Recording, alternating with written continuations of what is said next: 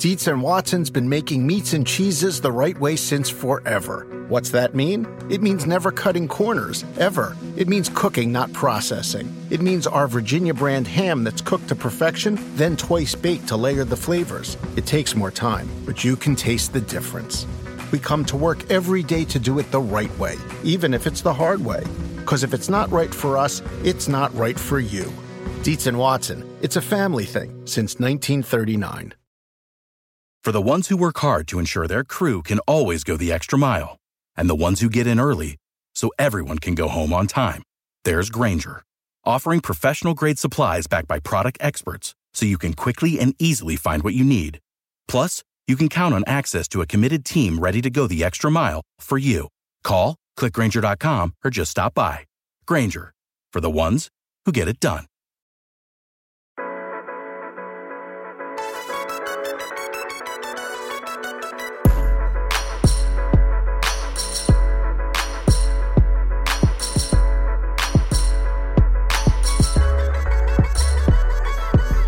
Hello, everybody. Welcome to the Roto Football Show. I am Patrick Daugherty, joined today by Kyle Dvorchak, Danny Carter. We're going to go through the latest news. You may say there is no news right now since it's June 29th, and you would kind of be correct. But there is there's stuff to talk about. Tim Patrick is being hyped as he is every offseason.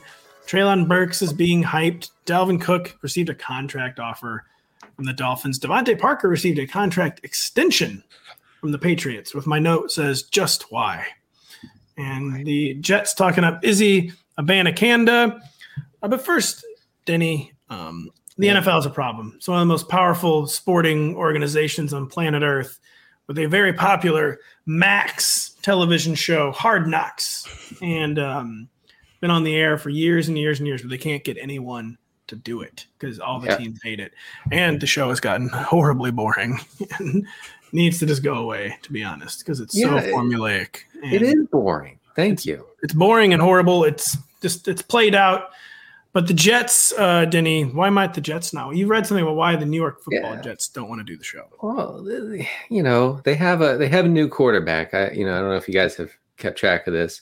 You guys heard of this guy, Aaron Rodgers? I have not actually. So he, yeah, and uh, there seems to be some hesitancy either on Rodgers' part or the Jets' part or both to say yes. Uh, HBO cameras can come into our training camp and film our mercurial is the word I would use. Mercurial. Uh, is definitely a word that I've used before, as you can see, and and uh, our mercurial quarterback uh, and and and you know tape everything he says and does with his new teammates over you know two three week span whatever it is and there seems to, there just seems to be some hesitancy and i get it i get it like people can end up looking pretty bad in these hard knocks clips uh, i believe what you're really looking for beyond pretty bad is quote real dumb. Really? Yes. Uh, bad dumb other negative attributes. Uh, hardly ever hardly ever positive except if you're the guy who works his butt off and then gets cut at the last minute. That's the one. Uh, uh, the ever hopeful trope of hard knocks, or yeah, and this, this guy's gonna make it. And two weeks later, yeah, for where he's reading the clipboard and first cut is uh, inspirational linebacker guy. Right. Uh, uh, yeah, and the, listen, buddy, the reason we're cutting you is because you're bad. You no, know, no, it's always because there's just so much more to life than football. and uh, but so we want you to know we like you as a person professionally. It's it's actually a nightmare. We can't uh, get you out of here fast enough. It's, it's horrible. But uh, yeah, who, and who and, we had on Hard Knocks recently? What are the? I remember Browns a few years ago. Lions on Dan Campbell season one, like the first. I think Dan Lions Campbell were last year apparently, oh. or no, maybe it was season one. Was last year the, the Dan Jets? Campbell experience? Yeah. Was last year uh, the Jets? The Cardinals had something going on, but I don't know if they were like a weird Amazon special in the, the middle Amazon of the season. Thing. Yeah, yeah. Amazon colon the cliff years. Um, right. I don't know. Yeah, I can't. Really good sign for Hard Knocks. the three industry three, football professionals yeah, can't remember who the team was last year. Well, I, people shamed me for a long time. Oh, did you see Hard Knocks? Did you see Hard Knocks? And I'm like, you know, I watched the first two or three seasons, so I know everything that happens. Like there's nothing. Yeah, yeah. It was the Lions last year, as the Cowboys two years ago, and I mean it is funny. Like HBO, kidding aside, has super high production values, and uh, Hard Knocks has always had super high production values. There's just no way to reinvent the show. There's like no way to like come up with new tropes after like 20 years of Hard Knocks. Where well, is, they, I think they found the a way. Covered. Get the weirdest most uh, mercurial, as some people have called him, yeah. quarterback in the league on the show. Like you do the Lions, and like Jared Goff seems like a very normal, nice guy. Like Dan Campbell, a likable guy, but like not one who's like prone to conflict or something, right? You need conflict for the show to be interesting. Let me tell you who loves conflict, buddy. Mm. Aaron Rodgers. So and this is their effort to really spark some life back into the show. There's a scene with Aaron Rodgers in the new season of Hard Knocks, by the way, where they're just sitting in the quarterback's room and he leans back, like puts his hands behind his head, and just tells everyone that Indiana Jones and the Kingdom of the Crystal Skulls was a documentary. and, like, and the media won't tell you that. They all start laughing at first because you know they think he's making a joke, and he said, "No, I'm serious. Like uh, it was a real listen, movie."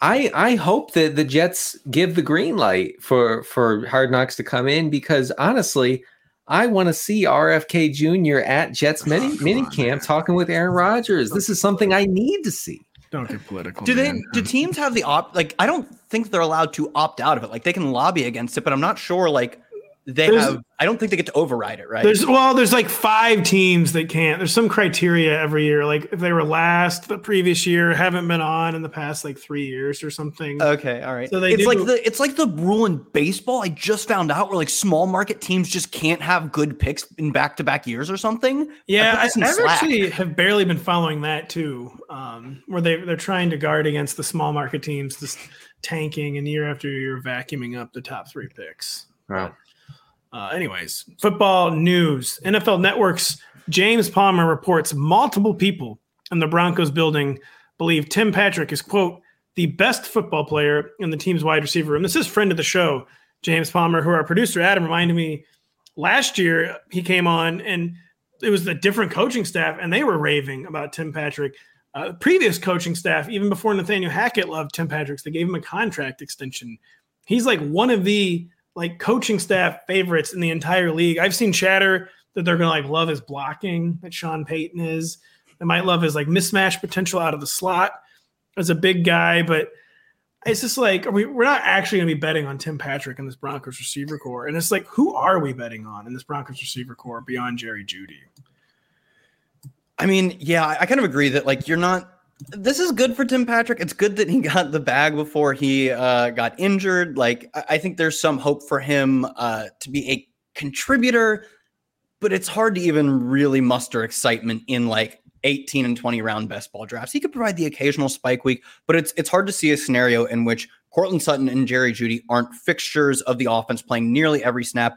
And then with the draft capital they spent on Marvin Mims, I'm not really sure where that leaves Tim Patrick. I think the more precise or appropriate reaction to this news would be maybe we can. I've been really excited to get Marvin Mims. I thought he was a really good prospect. I think it's fair to say if multiple coaching staffs clearly like Tim Patrick, the front office gave him a really strong contract and he's been productive. He had back to back seasons of 50 catches, 700 some yards. Like all that being constant, it's probably going to be hard for Marvin Mims to be a fantasy relevant player to start the year. As much as I want to be excited about him, he sort of almost starts to teeter back into the Tim Patrick zone of like, I get the role he's going to have, but you're not going to find him on a single redraft roster. You'll just be looking for deep dynasty bets. I will say Marvin Mims is the only one of these four receivers actually drafted by this, well, not quite the full new regime, but drafted since Sean Payton was hired, and he, he seems to fit to a T the like field stretching role. Sean Payton has always loved to have like like the Ted Ginn role, so to speak. it is pretty good draft capital in the second round. And part of me wonders if like one of the crazy things that could happen in 2023, Denny, would be Marvin Mims out producing Courtland Sutton. But is that just is that yeah. insane? Is that like classic June 29th thought? It, it, it, that is classic. We're going to have to put that on a reel of other June 29th uh, predictions that have gone uh, horribly awry.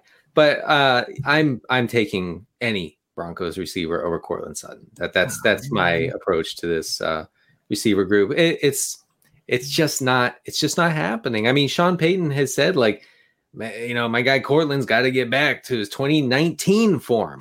Okay. so we're not talking about like 2021 form. We're talking about four years ago. That's the form he needs to get back to. He he suffered a catastrophic knee injury, obviously in 2020. He has not been the same.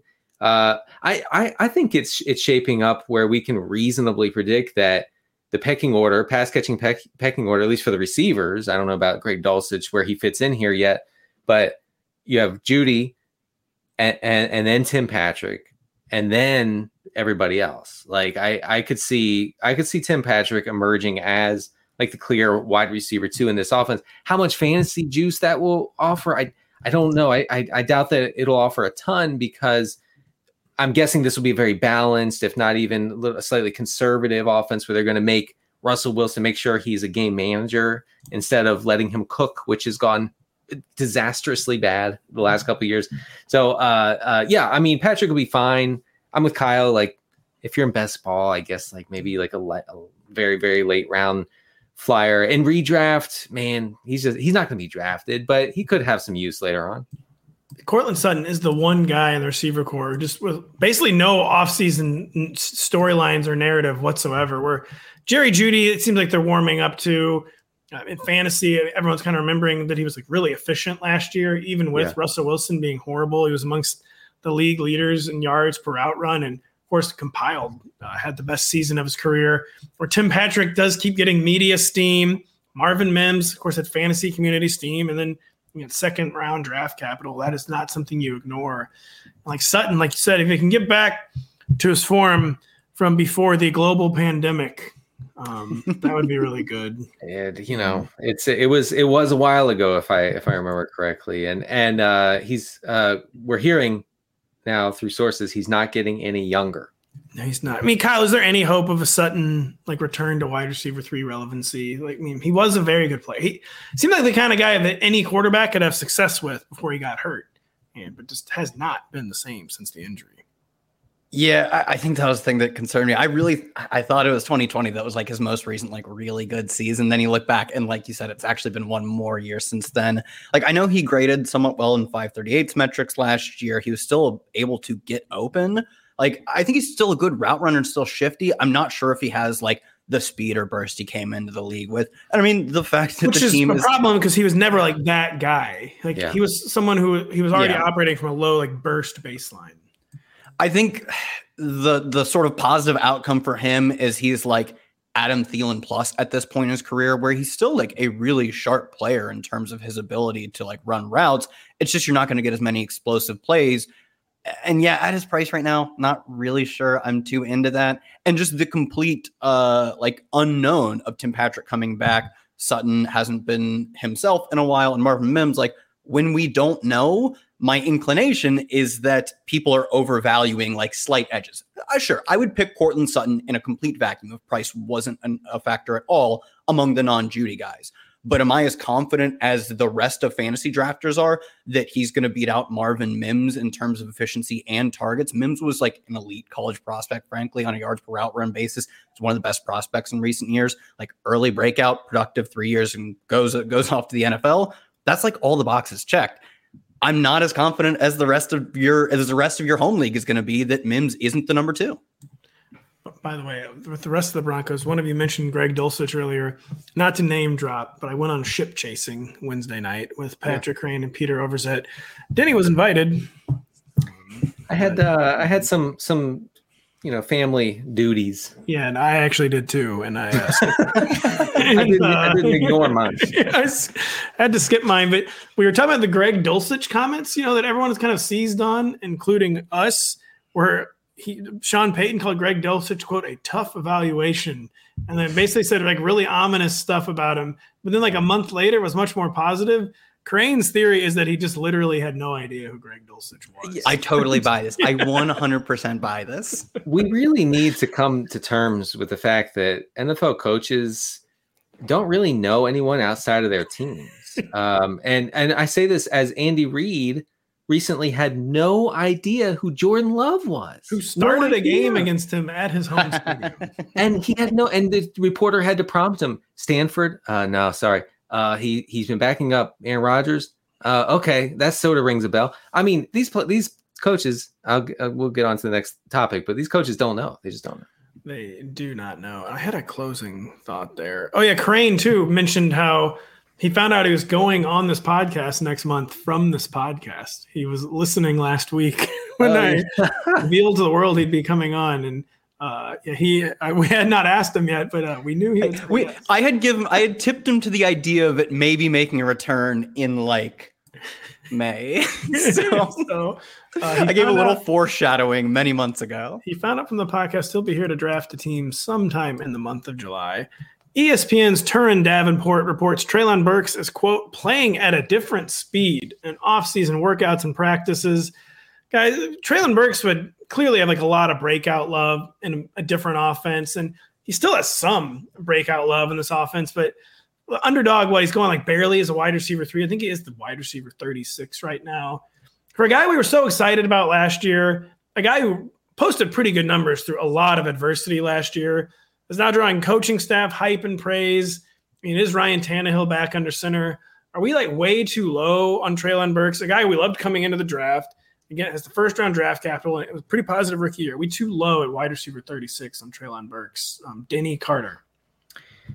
I don't know if it's I don't know if that's too low. I mean, I, I'm comfortable with that ADP. Uh, in fact, I find myself maybe maybe reaching a little bit uh, beyond that. Know, maybe wide receiver 30, 32 range, but uh, yeah, so the, the, there have been reports. The the one by Davenport said that uh, another he's reached another speed. He's playing at another speed. There's another one that said he's noticeably lighter, uh, mm-hmm. and, and I think that that addresses something key from last off season, which was Burks' his asthma, his physical conditioning. I don't, you know, I, I don't. Yeah, I mean, I know that he he struggled with the asthma.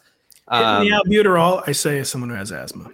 Yeah, right. And and so the yeah, and Mike Vrabel finally let him have his albuterol, and we we commend him for that. Uh, Us, the asthmatics of America, I find these comments very offensive.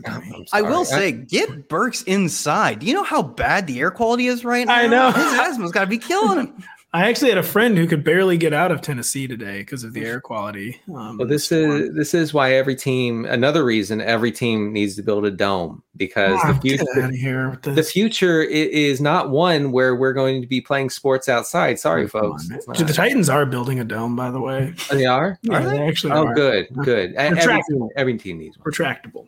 That's so they can host a hundred. Why would you ever retract it? Don't let that sun inside. The pollen, no. like, oh no sun, Terrible. no wind, no nothing. Just give me the dome. Uh, anyway, uh, Treylon Burks, I think, is is interesting as a to- as a potential target dominator uh, in the Tennessee offense. Uh, without much, you know, much target competition, and and these reports have been really good. Last year at this time, the reports were really bad. They were. They were like universally negative. Kyle, when I say Treylon Burks, wide receiver thirty six, what do you think?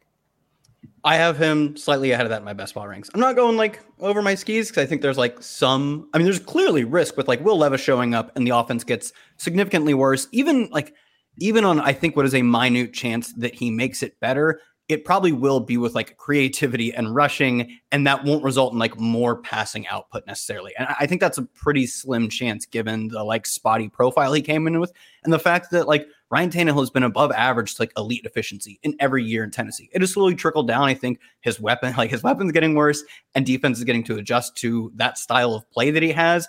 Has partially been a, a reason for the ding in his efficiency, but he was not even bad last year. So I mean, I'm I'm pretty excited outside of like that sort of small end chance, and I don't I don't think we see it frankly because it's a really well coached team in a division that I still find to be rather weak, and they got like the the first percentile outcome at quarterback last year, which is Tannehill gets hurt, but then they turn out to have really just unplayable non NFL caliber backups. They were still in the playoff hunt until the final week of the season. So I think we get the full suite of 16, you know, fantasy relevant games of Ryan Tannehill. And as you guys said, like, does does anyone know the third and fourth receiver for this team? Actually, no. can anyone name me even the second? I can name you all three, but I think the uh, second is the man they call NWI. Um, is he still on the team?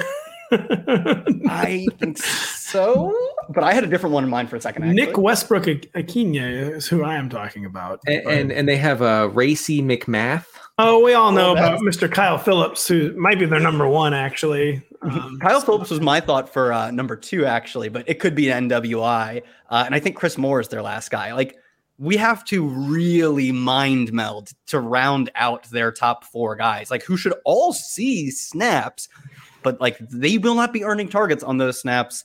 I mean, like maybe we get some sort of breakout from Kyle Phillips. Like Chig Okonkwo is super efficient, but he's not like a target dominator. I, I, think this is a very reasonable spot to be like this guy could could really be like top five and and target share weighted opportunity. Yeah. Even if it's an offense we're not super excited about. Like I said, I think the efficiency as a passing team has been and should continue to be there.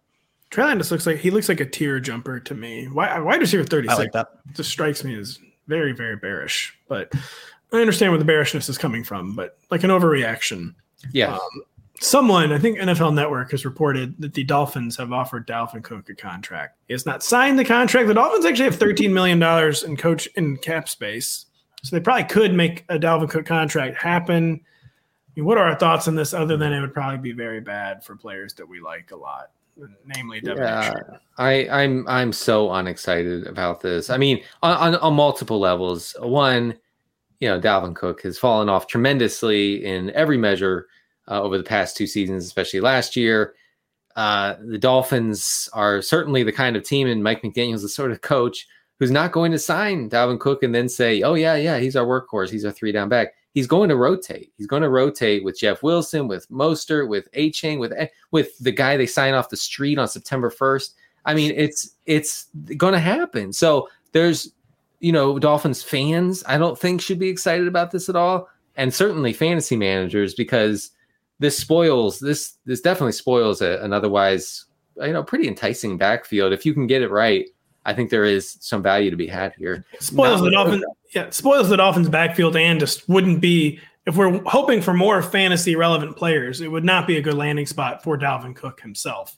What is your take kyle? Yeah i mean i think it would work out efficiency wise for him and at this point in his career like it's probably do what he wants. I'm not sure he like, you know, given his like severe injury history, which like supposedly is what hampered him last year, even though it wasn't costing him swaths of games. And it's something the shoulder issue that's like been nagging him for years, supposedly, you know. Uh that's probably what he wants is like 200 carries and try and like climb back to like one of the more efficient running backs in the league. Can that happen at this point in his career? I'm not sure. I think Miami would be the spot to do it that way. Uh, but you know, I- I'm even kind of dubious of of this claim that they made him an offer because he's been on the record talking about specifically calling out Miami, saying their rushing scheme would work really well for him. He'd be a good fit there. They offered him a contract and he doesn't sign. So it must just be like all incentive based and that kind of thing. Yeah, I was going to say either they just low either they lowballed him, in which case like he didn't take it. I'm not really. Then I don't think this is much of news. Or I could also just see this being a part of his agent being like, "Oh, te- everyone wants Dalvin Cook. You guys, you got to make offer. Get your offers in. Hurry, hurry. But like, I don't think this moves the needle for me on picking his landing spot out much. He just seems like someone who needs to wait to training camp and for yep. someone to get injured or a coaching staff to be like, oh, yep, never mind. We need a better running back. Javonte like or Brees aren't coming along as expected. He could land in either of those spots very reasonably. Man, he should just go to Denver immediately. Um, no offense yes. to Javonte Williams, but he should go to Denver immediately. I'm scrolling through the teams. I mean, Dallas looms as a fear and a concern for our, our magazine cover guy, Tony Pollard. Uh, Tampa Bay Bucks, if he's like truly desperate, but I don't really know what the motivation on their end for that would be. Yeah. Um, I could see the Panthers getting weird. Like they they just like need more talent. Uh, the rookie quarterback would maybe help the evaluation you know, the Falcons, they're always looking for more running backs. Yeah, yeah, right. I think the Bengals, if they can't the come Bengals, to a resolution with yes. Mixon, are like a Fournette, Hunt, and Dalvin, depending on how much of, of like a, a pay mm. cut relative to Mixon he'd be willing to take. But that all is kind of contingent on what they do with Mixon. And it's been reported that like Mixon just has to take a pay cut. Like that's what uh, the Athletic was was kind of purported. I'm not saying they're saying it's fact, but it's the direction it's heading is that he just kind of needs to get less money because otherwise they feel the money is spent better elsewhere. So see now that that's interesting. Dalvin Cook in Cincinnati, at least from a usage standpoint, like the, if they use him like Mixon, then he'll get everything. He'll get he'll get the green zone stuff. He'll get the the most of the targets out of the backfield. So I I would be much more interested. The Dolphins, man, it's just a nightmare scenario fantasy wise. Dalvin's efficiency has declined, but even like a declined Dalvin Cook efficiency is probably more efficient than what Joe Mixon usually does, at least Yeah, on the ground. right. Maybe Yeah. not as a receiver. The Dolphins could really boost his efficiency, I'll say. And they have to decide basically how much they still like Jeff Wilson and Raheem Mostert. We know De'Von Achane's going to have a role after the They draft- gave draft. both of them two year contracts with like That's right. a million or so guaranteed, and they can both play special teams. Like to the degree that you can like what may ultimately be your second and third string running backs, like I do think they like them. So it'll be interesting. Very, very interesting is the New England Patriots, for some unknown reason, signing DeVante Parker to a contract extension. And this might just be like some sort of weird salary cap sorcery. I don't understand, but this, I don't know if I've ever seen a more like just why move. Like, who was clamoring for this? Like, who, and anyone on planet Earth thought this was necessary to extend DeVante Parker? As I see Denny getting ready to be incredulous. And by the way, they supposedly are still in the running for DeAndre Hopkins, but it seems very hard to believe after giving DeVante Parker a new contract. I, I I I do feel like in my gut, I feel like this is Bill Belichick saying, "You want me to sign DeAndre Hopkins? I'm going to award a massive extension to a guy who you know it com- just comes out of nowhere and, and claims the the extension. Are you triggered? Are you triggered, folks? And and that's and that's sort of- yes, I am. I am. Yeah. I mean, I mean. I, I actually felt bad for the first time in my life. I felt bad for Patriots fans yesterday because Don't I- I- that far. I do. I do think. I know. I mean, look. I think that they they're starting to finally, finally come to terms with latter day Bill Belichick just not being a good roster builder. Oh man! He's not. He's really, really bad at it. And Every time he had- does something, people get in my mentions like are complaining about how high I still had him in the GM rankings, but I think it was like eighth or ninth. This Listen, year. I, uh, Tom, uh, he had Tom Brady to, to save him for a long time. Doesn't have it anymore. Doesn't have him. He has Mac Jones. I don't think I don't think Mac Jones is Tom Brady. This is what this is my bold take for the day. Uh, and and I, I think that this Parker signing is is is just sort of a confirmation that like the he's you know uh, the league has passed him by is what I'm saying. We've gotten that confirmation like a few times in the past few years too. No, no way. I mean, Matt Patricia you just got wasn't, to do some editing that article. Get him. Matt Patricia. you Patricia- see this move, you get him down to twelve. Matt Patricia just wasn't given a fair shot. Oh, wasn't given a fair Yeah. by the media or the players. A bunch of whiny little players. The quarterback can't stop Mm-hmm. yelling at. 'em. Maybe listen to the plays. Um, ever think of that, Mac? Uh, yeah. Did they? Is the question? No. Uh, I, I, I, you know, I, I Parker had uh, a good three or four game stretch in 2019. You know, and since then it's not been good. So I, I don't really know where this where this comes from, uh, but I guess the contract bros are in my mention saying this means that Parker is guaranteed, you know, 140, 150 targets, and he's going to be the alpha wide receiver one. Uh, I mean, there's just no way that's going to happen. But uh. It's nice. Look, it's it's a that that's a nice uh, dot nice dot connecting by the contract uh, contract bro Twitter. Yeah. Yeah, have fun with that. And DeVante I'll, I'll Parker. dip my toes in contract bro Twitter real quick. Not that the contract like makes him get a lot of targets, but more so the the actual like function of the contract. One, like I, I have seen some speculation. I think there's maybe some validity to this that this is actually part of a ploy to sign DeAndre Hopkins, which uh, is is definitely possible. Like you can absolutely have this extension, kick money down the road, add void years to it, etc. Uh, but I wouldn't say that was like the sole purpose of it because they could have cut him at this point with no dead cap charge to them. It would have been like six million in savings. If that was really the plan to get DeAndre, that they just absolutely had to have this amount of money, which they aren't strapped for cap space right now, as far as you can not be strapped this late into the year, you know, rookies already signed and stuff. I think this is a legitimate extension and it includes 14 million guaranteed, which we I haven't seen yet whether it's guaranteed at signing or if it's like, you know, rolling guarantees that go forward. But like this is a bit of a legitimate commitment to Parker. Why is it a legitimate commitment to Parker? I- I don't really know. He was like solid against man coverage last year. He's 23rd in yards per route run. He was uh heavily used deep threat. I don't think he was like, I, I, know he wasn't elite at it. He was second in the rate of deep targets he saw. Like there's some like sort of spike week juice to him. And this reaffirms the team's commitment to that. But like, oh, Mac Jones deep threat on a balanced, slow offense. Oh, 10, currently, and the part and the, and the Hopkins threat still looms, I think. 10 percent target share for DeVante Parker is is what we have from last year. That's just awful. DeVante Parker currently the wide receiver 96 on underdog. And I have wow. ranked ahead of there. I've been taking him because like you can get him and Mac Jones so late. Parker had like a two touchdown game last year, 150 yard game. Like I think the offense should be. I mean, there's no way they're worse than they were last year. I don't know if they're as good as they were two years ago, but maybe somewhere in the middle. And they're not priced like that.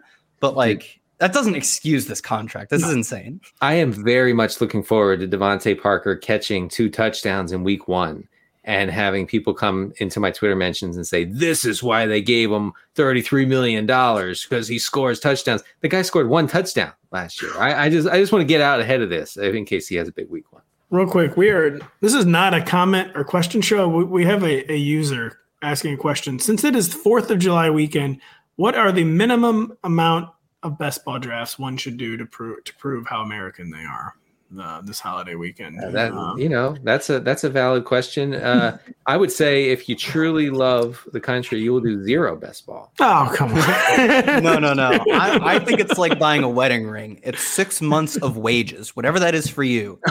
six months of. Jeez. Danny's right. If you really, really do love the U.S. of A you need to be out there just like saluting flags. You, you, yeah, you know what you'll be doing? You'll be doing what the lady in my neighborhood does, which is to put a small American flag in everyone's yard on on on the night of July 3rd.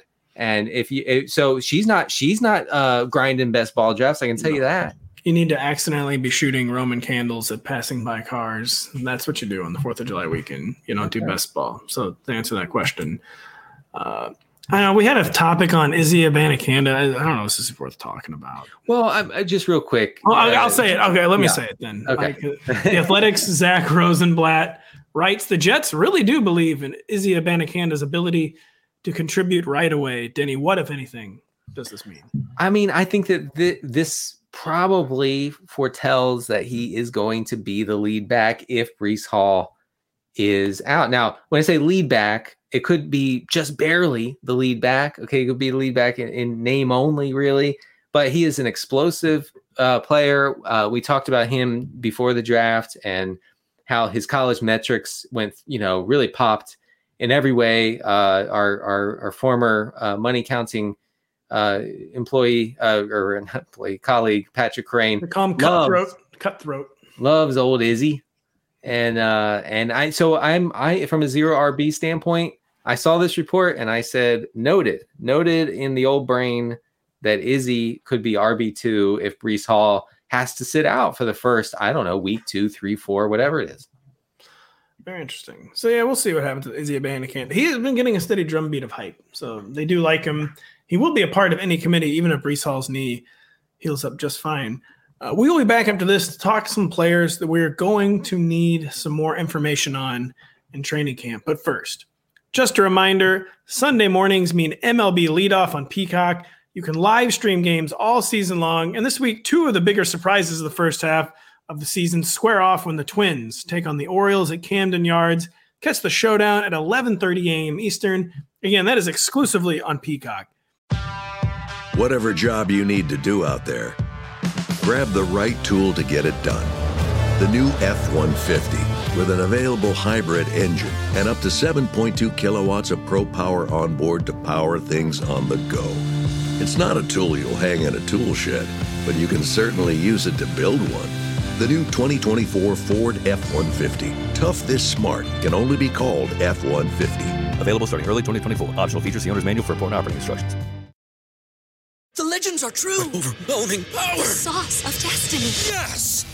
The most legendary sauce has arrived as McDonald's transforms into the anime world of WickDonald's. The greatest flavors unite in all new savory chili McDonald's sauce to make your 10-piece Wick Nuggets, fries, and Sprite ultra powerful. Unlock manga comics with every meal and sit down for a new anime short every week only at WickDonald's. Ba-da-ba-ba-ba, go! At participating in McDonald's for a limited time while supplies last.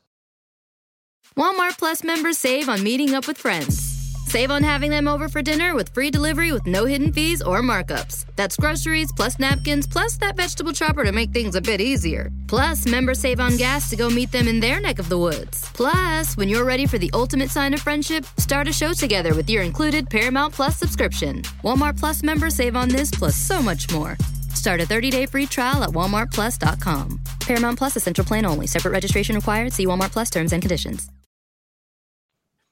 And just to be clear, when it comes to being a big surprise, is that the Twins are so bad yet again. And uh, Denny and Kyle wouldn't know about this, but every year the Twins look like they have one of the better 26 man rosters in baseball. And then every year they're in. We all know the size of a baseball roster. Yeah. You didn't need to say it. You they're, knew it. they're always Denny, in complete crisis. Play my favorite in season. game. Who's your Yeah. favorite Twins player? Oh, Come on, Denny. Oh Come yeah. man. hey, you know who it is, folks? It's it's Bruxton. Ah, come on, man. Gee, are, are you serious? Is this a bit? Byron Buxton, Buxton. the fella's name. Byron Buxton. Sorry. Um, do you know any pitchers on the Twins? No, I mean- God, no. well, have you used any Twins in DFS lately? Uh, no. I only I only play the best plays. All right, there you go. The Twins' good point. offense is disastrously underperforming, but surprised you haven't used Sonny Gray, maybe Pablo Lopez. Oh, depending on shoot, the I was gonna I was gonna say the wrong name. Is there a John Jon Gray pitcher out there? There is. He's on the Texas Rangers. So Oh, I've been thinking of the Rangers this whole time. Literally everything you said, I was thinking of the Rangers. Come. Jon Gray on the Texas Rangers, not the Minnesota Uh, Twins. so I stacked the Reds and Orioles for like three straight days, and nothing happened. Why? Why? I want my money back. you, you stacked the Royals? No, no, no. The Reds and the Orioles. Oh, oh, I was like, what? I thought that they were two. You know, go get them high school. Well, were. One of those games really popped off. I thought it was like eleven to nine or something. You couldn't make any money out of that. I'm gonna have to look through my my history. of my an insult. Anyways, you know, June 29th, training camp is a month away. No new data points now for the next month because the players are not practicing. They're not really talking to the media. Things will be kind of static for the first time all off season. But there's some situations, even though now we've got a lot of information on most of these guys, we've got some coach quotes, gotten some practice observations. There's just still a lot of guys where we need more information. Their ADP might seem settled, but it becomes clear in training camp they're being used a different way, or the coaches you know, do a 180 with their comments. Things could change. I just want to talk about some players we need more information on. And two, it's frustrating because like we want to believe that we've got it all figured out, and like we're smart enough to like discern. But a lot of times there's just situations every year where you are not going to know. I mean, you might not even find out in training camp. You just have to wait until week one Mhm. but where you just you got to wait till training camp until like there's some actual live hitting and practices to figure out what's going to happen. And I don't know, who wants to go first, Denny or Kyle? Who's a player that you want to get more information on? We'll go with Kyle. Who's a player you want more information on this summer in training camp? I am really curious to see what the I, I'm going to call it for now the non-Kamara split of the Saints backfield. I, I believe Kamara's trial starts on like July 31st. So there's a real chance of suspension. And even if not, frankly, like last year we saw his third down usage drop. We saw career lows in rate uh, of receiving snaps played in the slot, not wide. Like really started getting used like a between the tackles banger as far as Kamara pre last year to last year. He was just a different guy, and then he was less efficient between the tackles. Unsurprisingly, don't don't use Kamara like this. This isn't that hard, but maybe it's just the sign of him being a player in decline. So suspension is more so what I'm curious for in the split being between Kendre Miller and Kendre Miller and Jamaal Williams. But frankly, I, I think there's just a chance that Kamara is, is on the down, and they do give either one of these backs more work. So I, I want to know. I this falls in line with what Denny uh, wrote about. I think you published it two weeks ago or a week ago. Yeah, yeah. The boring guys. The Yeah. boring guys. I, as a Zoomer, cannot stand drafting, but Jamaal Williams, loved by his teammates in Detroit, actually is a good pass catcher. We didn't see that at all in Detroit, but he was a really good pass catcher in Green Bay. One of PFF's favorite pass blockers as a running back every single year. Could really step up for a lot of work in the absence of Kamara. On the other hand, Kendre Miller, they spent a lot of draft cap on him. I thought he was a solid running back prospect. So if we get any sort of intel on this as training camp moves on, like I'd be able to really go all in and like start taking whoever the supposed winner is well above ADP. Yeah, I mean, I my piece is called "Why I'm Taking Why I'm Drafting Boring Running Backs This Year," and uh, yeah, Jamaal Williams strikes me as uh, not not a boring guy at all. Like very interesting, No, very quite the you know, opposite, actually. yeah, he's the probably the most interesting player in the NFL. But uh, but as far as production goes, the way he he earns his fantasy points, and whatnot, you know, not not all that exciting. Uh, Kendre Miller is is uh he's fancy, okay, very fancy. Uh, has has all the metrics going for him. It's it's cool. Uh, I I tend to I'm trying I'm trying to lean toward the boring this this off season, and in doing so, I think that I will unless you know unless circumstances change unless we start getting reports uh, uh, that uh, Miller is is uh, you know just blowing people away in training camp, then I, I'm probably going to lean toward the veteran here in, in Williams. I think you have to lean towards Williams, where Kendre Miller, I mean, as you guys alluded to, third round is like real draft capital for running back. I mean, they guaranteed Jamaal Williams money for next season too. Hmm. It's just hard. Just it seems like a in terms of running backs, that's just like a very real commitment. Like Yeah. you, you're pretty lucky to be a 28 year old running back and get guaranteed money for beyond one season, unless you're like one of the top eight or nine backs in the league, which Jamaal Williams is not. And t- I, I think both will be used. So I do think this is a reaction not to just Alvin Kamara probably getting suspended, but they got caught so short in the backfield last year. They had no depth whatsoever behind, uh, behind Alvin Kamara. They don't want that to happen again. They don't want Alvin Kamara to take all this grinding between the tackles carries when he's not suspended because, as we saw, it's just that's not a recipe for success for Alvin Kamara or the Saints offense. That's never how he's had success. So Kendre Miller will probably get on the field, but it's really hard to see it, when it comes to like the early down touches. I bet it's like probably 80 20 in Jamaal Williams' favor, which that could be enough to hurt Jamaal Williams, but it's not enough to, keep, to prop up Kendre Miller. But I agree. Kendre, need Kendre was also dealing. He was also dealing with a knee issue. I I think it's something lingering from uh, college, dealing with a knee issue, and I, I think he just completely sat out like o- OTA's mini camp. They say he's going to be fine for training camp, but like even if he's just missing a little bit of time at the start of it, like that could be like the opening for Jamaal Williams just completely shut him out. Right.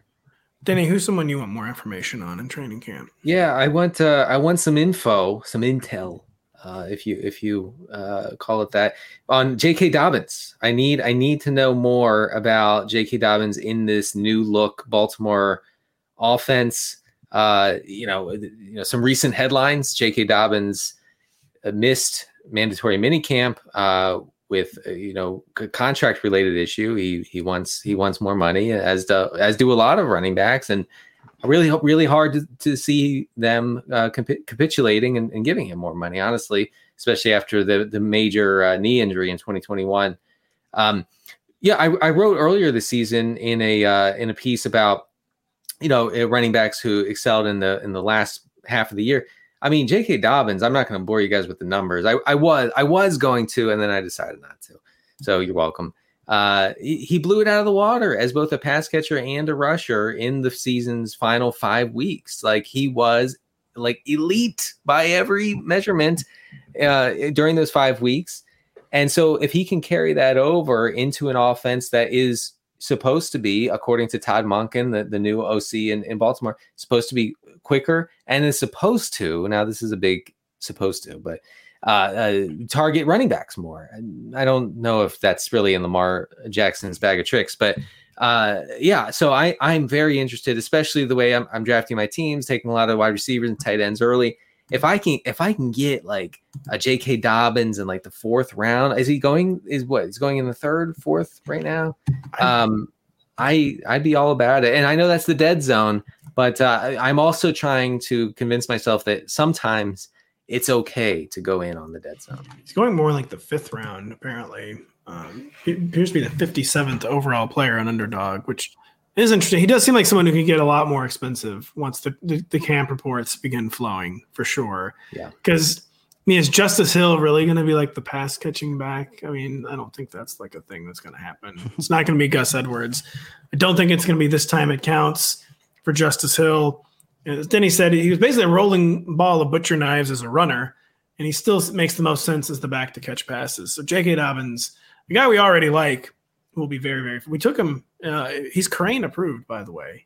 Yeah, we took him. We took All him right. last night in our ship chasing draft. I couldn't believe Pete and Kerrane approved of the pick. I thought I was. I thought it was gonna be one of the first ones where like they brought out like the laugh track basically. and I was getting jeered and hissed by the ship ship chasing commenters, but apparently it was a very kosher pick. And, and also just from a narrative every pick you make. Yeah, I was. I was. Yeah. the narrative part here is that J.K. Dobbins wants the damn ball. Like he is, he has been explicit about like I want to be the guy. I want to be the primary lead back. And I, you know, uh, hopefully Todd Monken is a guy who listens. Hopefully uh, John Harbaugh is a guy who listens to stuff like bluster like that, and we get Dobbins with a bigger workload. Something I want to see, something we talked about on the show on Monday, Denny, with the Indianapolis Star's, Nate Atkins, just how the Colts are actually going to deploy Anthony Richardson. And maybe this actually isn't that burning of a question because we know he will be allowed to run.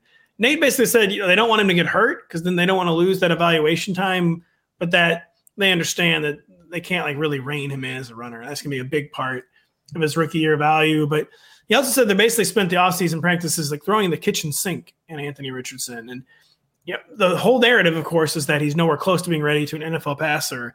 And to say, though, an NFL coaching staff has him looking a lot more ready than people were expecting, and maybe like a situation where he's allowed to throw a lot more than the offseason expectation was, just that could like fry a bunch of ADPs and make the Colts like a really, really fascinating summer situation. And I just really want to see. I mean, hopefully we get to see him play in the preseason. I'm assuming we'll get to see Anthony Richardson play in the preseason because I just want to see what in the world they've got planned for this guy because it's one of the more fascinating rookie quarterback situations in recent memory. Yeah, I I loved what Nate uh, Atkins had to say the other day on our show. Uh, you know, he said like, I, don't think I'm. I think this is a direct quote. He said the Colts could lead the league in rushing attempts this year, and uh, I honestly wouldn't wouldn't be surprised. And I'm I'm drafting uh, Colts as if that's going to be the case. Like, you know, I'm completely out on Pittman. I'm, I'm completely out on all all the pass catchers. I I kind of like Taylor. I like Richardson a lot. So, uh, you know, I, I, I am I'm intrigued by him, and and the fact that Shane Steichen is his quarterback as his coach. I'm sorry, is uh, I think is is fantastic. Is it's really it should be really good for Richardson. He doesn't come into a situation where he has a coach who has no idea what to do with him, and and I, so thank thank goodness for that. Yeah, Steichen, who has experience with dual threat quarterbacks, experience with a run heavy offense, and experience with a more pass heavy offense, I do think it's just the perfect man for this job. Yeah. Denny, who is Yeah. the second player you Yeah. want more information on this summer? So you know we have all sorts of uh, reports, some some more solid than others, that Nick Chubb is going to be more involved in the Cleveland passing attack, uh, and that honestly changes everything. Uh, I think in the running back landscape because if we can get Nick Chubb in a pretty consistent, you know, not a not a Christian McCaffrey or Ekeler type role, but in a, in a consistent pass catching role where he's running a good amount of routes, uh, where he's seeing uh, some some targets, maybe even some design targets uh, to get him in into space. Then, man, I mean, he becomes really, really fascinating as a guy who's who's going to go after the you know the elites in the game. I don't know how far after. Like as soon as if, we get this information in training camp that hey, Nick Chubb is catching passes, he is going to catch passes, he is going to be pass catcher in this offense. Then we all have that information. So really, the best bet you can make is now is right now to to to use that information to get something of an ADP break on him because as soon as that hits the mainstream the the, the lifeblood of fantasy ADP he, he's gonna he's gonna shoot up he's gonna shoot up into I don't you know I don't even know until the mid first round um and by the way I, I do have one stat I'd like to share with you guys uh you know he's pretty good as a pass catcher last year only Travis Etienne and Derrick Henry had more yards after the catch uh, per reception than Chubb among running backs. I know that's a that was a mouthful. So I, was, I was having a lot of trouble following. You know, he he was good after he caught the ball, which you've said, Pat. You said why not just get it to him two three times a game and let him run? You know, let him let him get downhill. And you know, if the Browns are ready and willing to do that, then it really, really changes his fantasy outlook. Because I'm sure we would know by now if Nick Chubb, like we're like an elite pass catcher. Like we know that he's not like that. He would have proven that by now, but he's also has never looked like a hands of stone guy. No, and it just makes no sense with everything you laid out to not get him more involved. This pass. I mean, do we really think they're going to be forcing Jerome Ford onto the field? I mean, I guess maybe they will, mm-hmm. but it does. It just seems like one of those narratives that has been trying to like coalesce, like congeal this offseason. And like you said, it still hasn't. So the discount could still be there. And like you said, if word gets out early in training camp, then like all hell will be breaking loose, basically ADP, and that now is the time to get the potential Nick Chubb discount. Kyle, what are your thoughts on the Chubb situation? Yeah, I'm not sure we'll see much more of the pass catching. So the way, like I, I see uh, the the stat about Travis Etienne and Derrick Henry, and I'm like, yeah, and there's probably reasons those guys aren't heavily used as pass catchers because, like we've said since the day we saw Derrick Henry step on a field, any pass you throw to a running back, why wouldn't you throw it to him? He's he's so large, as one would say, mm-hmm. and he is Very like large. efficient after he catches it. But so much goes into what happens before that that even if he's the most efficient running back after the catch, he still almost year in year out grades pretty poorly in yards per route run. So I, I'm skeptical that if Chubb is that Chubb will get a ton more pass catching work. I think it could be. A, I think it will be a small boost, but maybe that's just part of sort of the conceit of this moment of the show is if they really do come out and be like, no, we're making commitment to this. Like maybe I will change my priors on that, but that's something we need to see. Yeah, I mean, the main reason I'm skeptical is this NFL coaching staffs never change their priors, and multiple staffs yeah. have decided that Nick Chubb is not a pass catching running back, and that even if they they were forced to use him that way, it does seem like they would just rather use Jerome Ford. But there is enough noise here where I think it could happen. We're at the very least, he's gonna catch he's gonna catch more. If he stays healthy, pretty much no way he won't post a career high in receptions yeah. per game. Now, maybe that will be 2.1 receptions per game or something, but it's just a matter of how big that boost is going to be. And if matter if we get like some clues in training camp that's actually going to happen. It is a very fascinating situation. Kyle, as we hope your internet keeps it together, who is the second player you need more information on in training camp? Yeah, well, as I attempt not to get canceled, can we see Javonte healthy? Maybe even like don't put him on the pup list. Like I, he doesn't have to be ready for week one. I'm not sure he will be, but if there's like any inkling that he's sort of closing the gap in our extremely cautious approach as as just drafting as a whole, as ADP would reflect, if there's any inkling that he is ahead of that sort of uh, that very cautious approach we're taking, he's a guy I really want to be in on. He was an elite runner when we saw, mostly when we saw more of him in 2021. He was ninth in yards after contact per attempt. He forced the second most missed tackles on the 18th most carries among all running backs. He was 12th in rush yards over expected. And the very brief amount we saw him last year, it looked like he was on pace to be exactly that guy again. Unable to be tackled at any point in college, breaking PFF's tackle breaking metrics. So I I want to G- give me some hope. I'm not saying I think we'll get hope, but I think there's wiggle room here in that uh, the early sort of offseason reports were really damning. I wasn't sure what we'd see of him, but we've gotten some more maybe mixed reports since then, I'll say. I think he will be one of the hardest players to get more information on in training camp. I totally agree. The Broncos, just in general, are where the team we need to observe camp with the most because I feel like we just don't really know how that receiver corps is going to shake out. Like we highlighted earlier in the show. And Javonte Williams' health is maybe the biggest injury question mark in all of fantasy football. And this thing is, I just don't think we're going to get the information. I'm sure he will begin camp on the pup list. I'm sure Sean Payton will sound pessimistic one day, optimistic the next. He yeah. won't play in the preseason. Payton will just be playing mind games with everyone, maybe even including himself. And he's just what he loves to do as a head coach. And I totally agree that Javonte is an area where we need he's, he is maybe the key guy we need more information on. I just do think I think Javonte is like we're waiting until week one to find out what's really happening with this guy. And oh, and one other one other thing, one other thing is are like is the plan assuming like I think it's pretty fair to assume at this point Javonte's not playing week one. It's if he's maybe playing some snaps in week two, or if he's going on the pup list to start the year and then not even coming back after is it now four, four game minimum? It's only four games. like, that's why I think that if he avoids, I think he only avoids the pup list if he's playing week one. To be honest, I think it might be an either Okay, or. Interesting. Yeah, yeah. Now the pup list has been reduced from six to four. I think it might be an either or with him. Where if he avoids the pup list, it might mean he's ready for week one. But it's gonna be a while. We're not gonna find out till final cuts with him because I think they might keep him Yeah. on pup list up until the final cuts where they have to finally make a decision. And that might Yeah, be so our let's say he doesn't play-. Yeah. Let's say you play week one, like it is just Samaje Perine on this roster. Like, I mean, after that, it's Tyler Badie, who was with the Badie, who was with the Ravens last Badie. year, and then Tony great. Badie. Yeah, Tyler yeah, of course, you know he's from Mizzou. Yeah. Uh, you know, after that, it's Tony Jones, a former uh, Sean Payton alum, if you want to call it that. But like, these are like practice squad players, and then Samaje Perine, who's a legitimate like strong backup. He- I think he there's a pretty big gap between him and anyone else in this roster. He's gonna have somewhere between maybe I'd say probably one, but five, six, possibly even more really high usage games if Javonte isn't healthy, A- unless they make some change or we get the Sean Payton like. Tony Jones just really knows the system well. We're loving how well he knows the system. And this is probably something preseason can help us figure out too, not just training camp. I would not be surprised.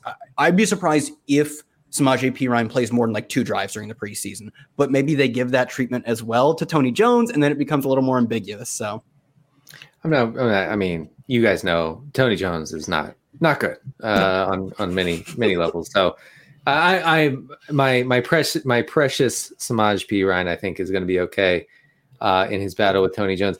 I'm I'm completely out on Javonte Williams. I mean, like I'm I just I don't I'm not getting burned. I'm not doing this. I'm not playing this game where uh like I'm gonna listen to the doctors and what they say about it. No, no, I'm not I'm not falling. I'm not.